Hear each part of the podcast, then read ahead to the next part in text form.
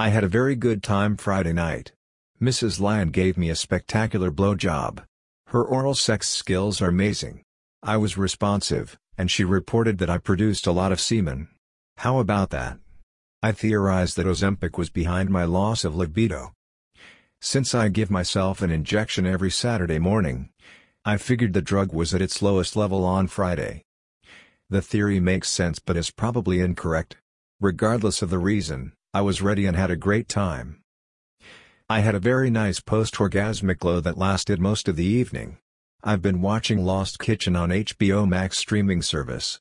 It's a pretty good documentary series featuring a woman in Maine who opened a restaurant in the middle of nowhere.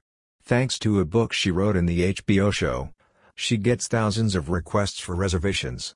Apparently, the restaurant is only open on summer weekends. The female chef who owns the restaurant shows us her all-female staff and takes us on field trips to female-run farms. Men show up occasionally in very minor roles. Her poor husband got suckered into giving up his finance job and moved with her to Maine, where he doesn't seem to have anything to do.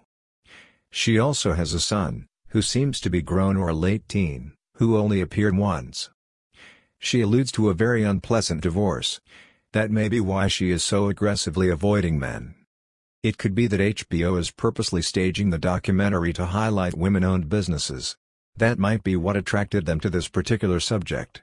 Actually, the show was on the Magnolia Network and picked up for streaming by HBO Max. Anyway, we are enjoying the show. You might too. There are three seasons streaming. Last fall, we decided to suspend our DirecTV account as a move to save money. We bought the Hulu Live TV service, about $85 a month and includes Disney Plus and ESPN Plus. It also includes about 65 live TV channels. We only watch Record, Jeopardy, Wheel of Fortune, and NY Giants football. Everything else is old TV we get from streaming services. We talked about it yesterday and decided that we could safely cut the cord to DirecTV. We get New York City channels on the Hulu service, I like that because Seattle TV news is dreadful. High school kids could do a better job. Also, that guarantees we see every New York Giants game. Speaking of games, today is the Super Bowl. We don't particularly like either team. As a good New Yorker, I hate the Eagles. Philly is a natural enemy. I'm rooting for the Chiefs. Mrs. Lyon hasn't said, as of noon Saturday, whether we are playing our NFL game. If we do, I get 11 swats per point. She'll update you in her post today.